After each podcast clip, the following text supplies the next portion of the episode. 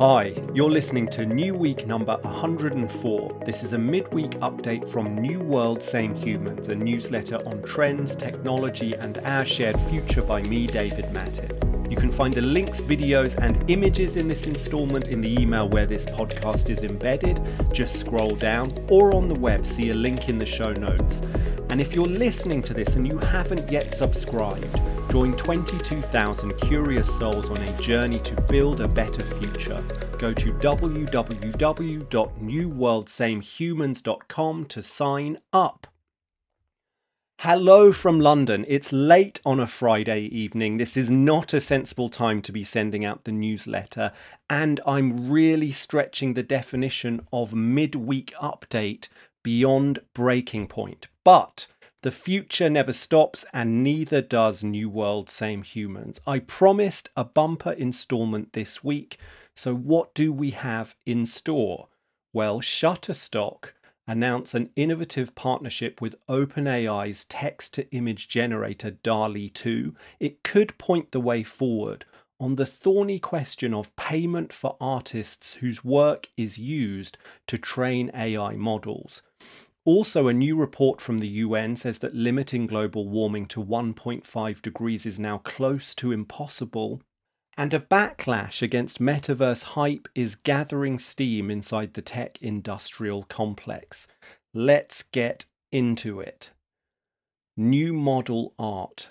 This week, developments in the emerging battle between artists and those who own generative AI models. Stock photography giant Shutterstock have announced a new partnership with OpenAI. The platform say they will directly integrate OpenAI's text to image generator tool DALL-E 2, allowing users instantly to create images that they can then use themselves or make available to others. And the way it works is that image creators on Shutterstock earn a share of revenue whenever someone, whenever a subscriber to the platform downloads their work. Crucially, Shutterstock will also launch a contributors fund, which will pay image creators when their work is sold to OpenAI to train its AI image generation models. This marks the first attempt by the creators of a popular generative model to address the increasingly acute questions around acknowledgement and remuneration of artists whose work informs the model's output. CNN this week ran an interview with Erin Hanson, and she's an artist whose work was used to train the text to image tool Stable Diffusion, which we've all heard a whole ton about across the last few months.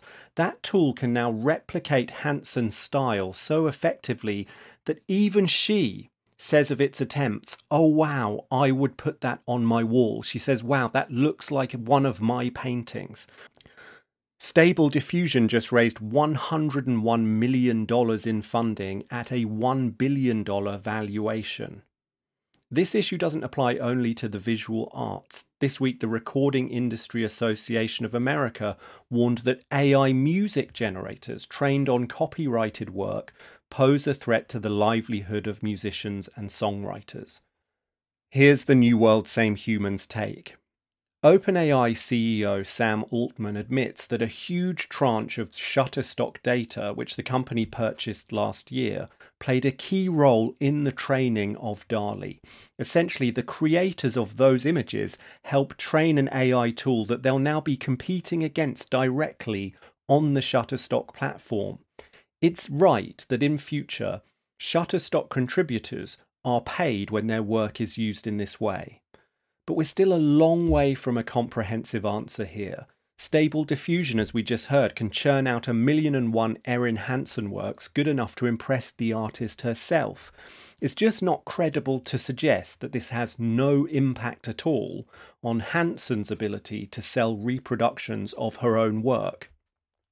And at the moment, her cut of any potential earnings from stable diffusion images that are based on her style, it's zero. We could tell the same story about thousands of other artists whose work helped train stable diffusion, Midjourney, DALL-E, and other generative models.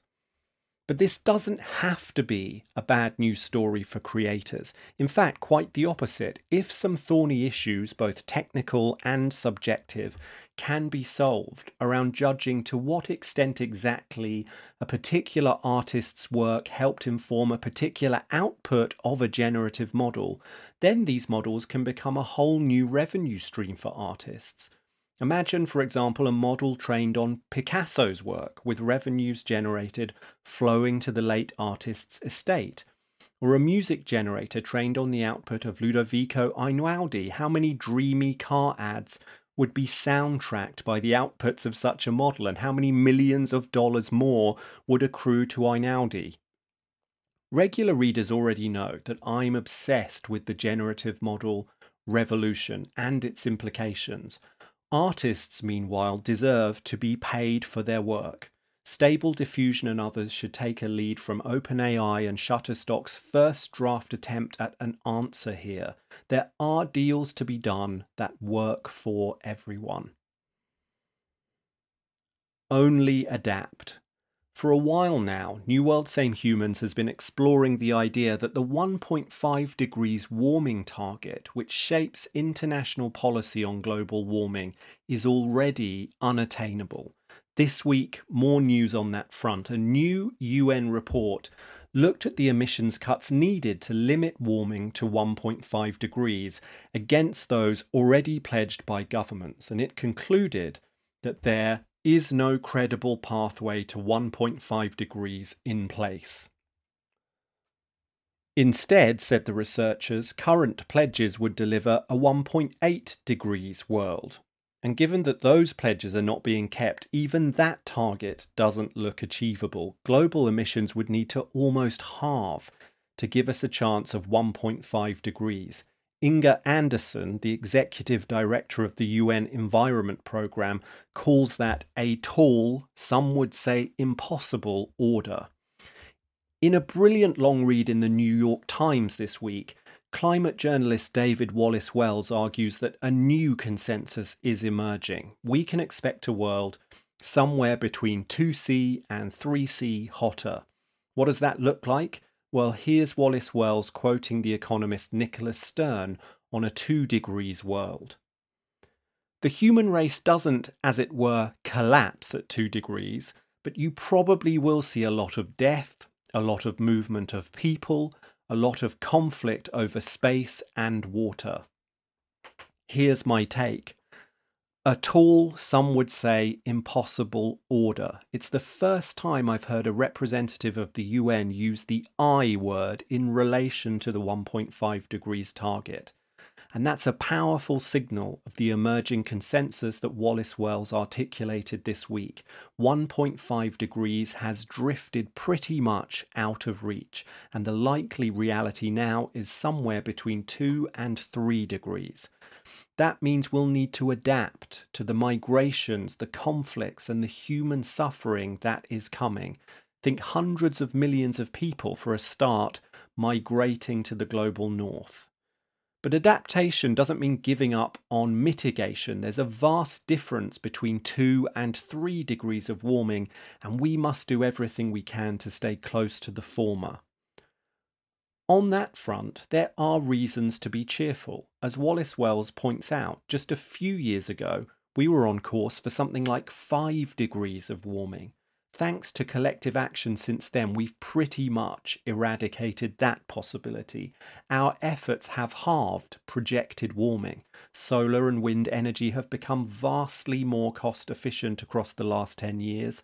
This week, China announced yet another massive offshore wind farm. This one will power more than 13 million homes. To stay as close to 2 degrees as possible, we need to renew our efforts on emissions. We'll see what next week's COP27 brings, and no doubt I'll be writing something about that. But admitting that 1.5 degrees is close to impossible allows for a new possibility deep thought followed by action to adapt to the convulsion we must now acknowledge is ahead. Promised lands. There's been no shortage of metaverse hype across the last 12 months, and this newsletter has watched that hype closely, hopefully without adding to it. But this week there were clear signals that a metaverse backlash is going mainstream among technologists and tech watchers alike. Oculus founder Palmer Luckey made headlines this week when he criticized Meta's core VR environment, Horizon Worlds. He said, I don't think it's a good product. It's not good. It's not fun. Luckey, as you will know, sold the Oculus VR hardware platform on which Horizon is built to Meta for $1 billion in 2014. And all this came as Meta's share price dived 24% this week after the company reported lower than projected earnings for its third quarter. And that led many commentators to float the idea quite strongly that the entire direction that Mark Zuckerberg is heading in for Meta is flawed, that the metaverse will amount essentially to nothing. A counter argument to all this metaverse cynicism Magic Leap founder Rony Abovitz took to Twitter this week to compare our journey into the metaverse with our journey to the moon in the mid 20th century. Abovitz says that when it comes to the metaverse, or XR, which is short for extended reality, we're currently in the Gemini era. He posted a tweet that said, The Gemini XR era is critical to the mission of getting to all day, every day, everywhere, everyone XR. The Gemini XR is where everything is getting better, but it's not yet at the stable end state. But it is useful and fun. Good use cases exist now. In other words, his argument is that we're in a functional middle phase in which the technology remains clunky and doesn't always work quite as it should. But we need to go through this to get to an Apollo era in which the dream is realized.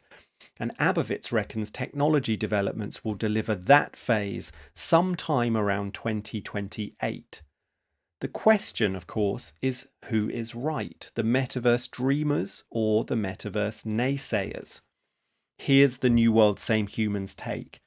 Metaverse cynicism isn't new, and intelligent incarnations of it have been useful as a counterweight against the constant hype of the last 24 months.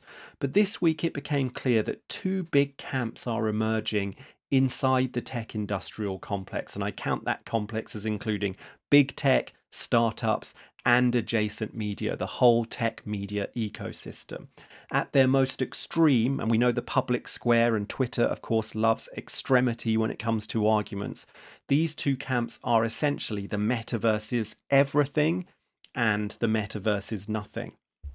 A couple of weeks ago, back in New Week number 102, I wrote about the epic scale of Mark Zuckerberg's $70 billion bet on the metaverse. And look, I totally understand the perspectives of those who say that that bet is radically misplaced, that the Zuck has set a course essentially to nowhere. But while things do look difficult for Meta right now, I'm inclined to a position something closer to that expressed this week by Abovitz. Yes, there's a lot to figure out, but virtual worlds make possible experiences that you simply can't have via a screen. And I do think that transformational use cases are lurking in that truth somewhere, waiting to be found. That doesn't mean, of course, that Meta or any of the other big players will be the ones to find them. It could be some tiny startup, it might be a group of people who haven't even yet found one another. But I wouldn't bet against the dream that is the metaverse just yet.